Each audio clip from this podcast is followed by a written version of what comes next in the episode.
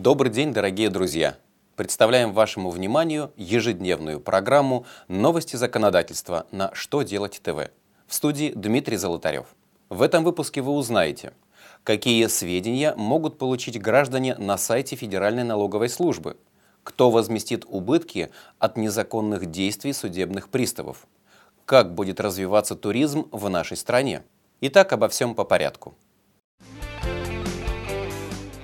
Главное налоговое ведомство продолжает развивать свой электронный сервис. Теперь на ее сайте граждане могут узнать о своих доходах и уплаченных налогах. Соответствующие сведения по форме 2 НДФЛ подают в налоговые инспекции работодатели. Для получения этой информации следует воспользоваться сервисом «Личный кабинет налогоплательщика для физических лиц».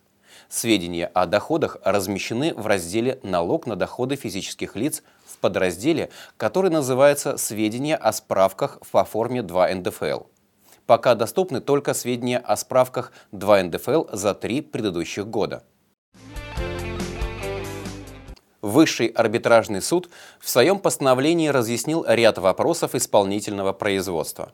Основной лейтмотив, который следует из этих указаний, заключается в том, что в случае неправомерных действий со стороны судебных приставов-исполнителей наносимый ущерб должен возмещаться за счет казны Российской Федерации.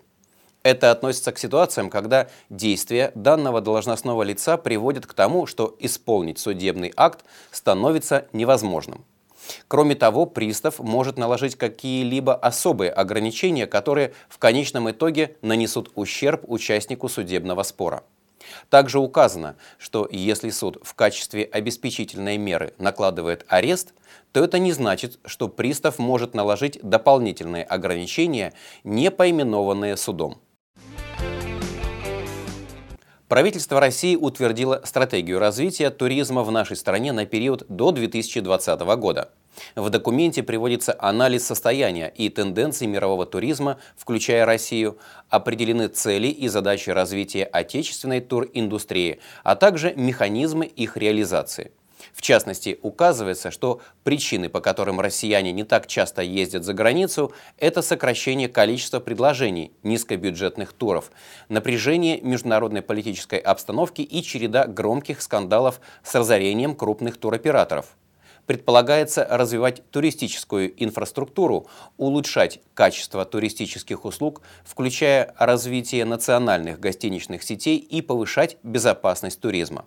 За счет этих мер планируется увеличить посещаемость России туристами с 30,5 миллионов человек в 2015 году до 40 миллионов к 2020 году.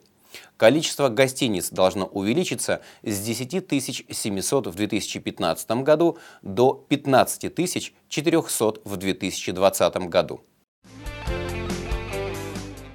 На этом у меня все. Задавайте ваши вопросы в комментариях к видео на сайте «Что делать ТВ». Я благодарю вас за внимание и до новых встреч!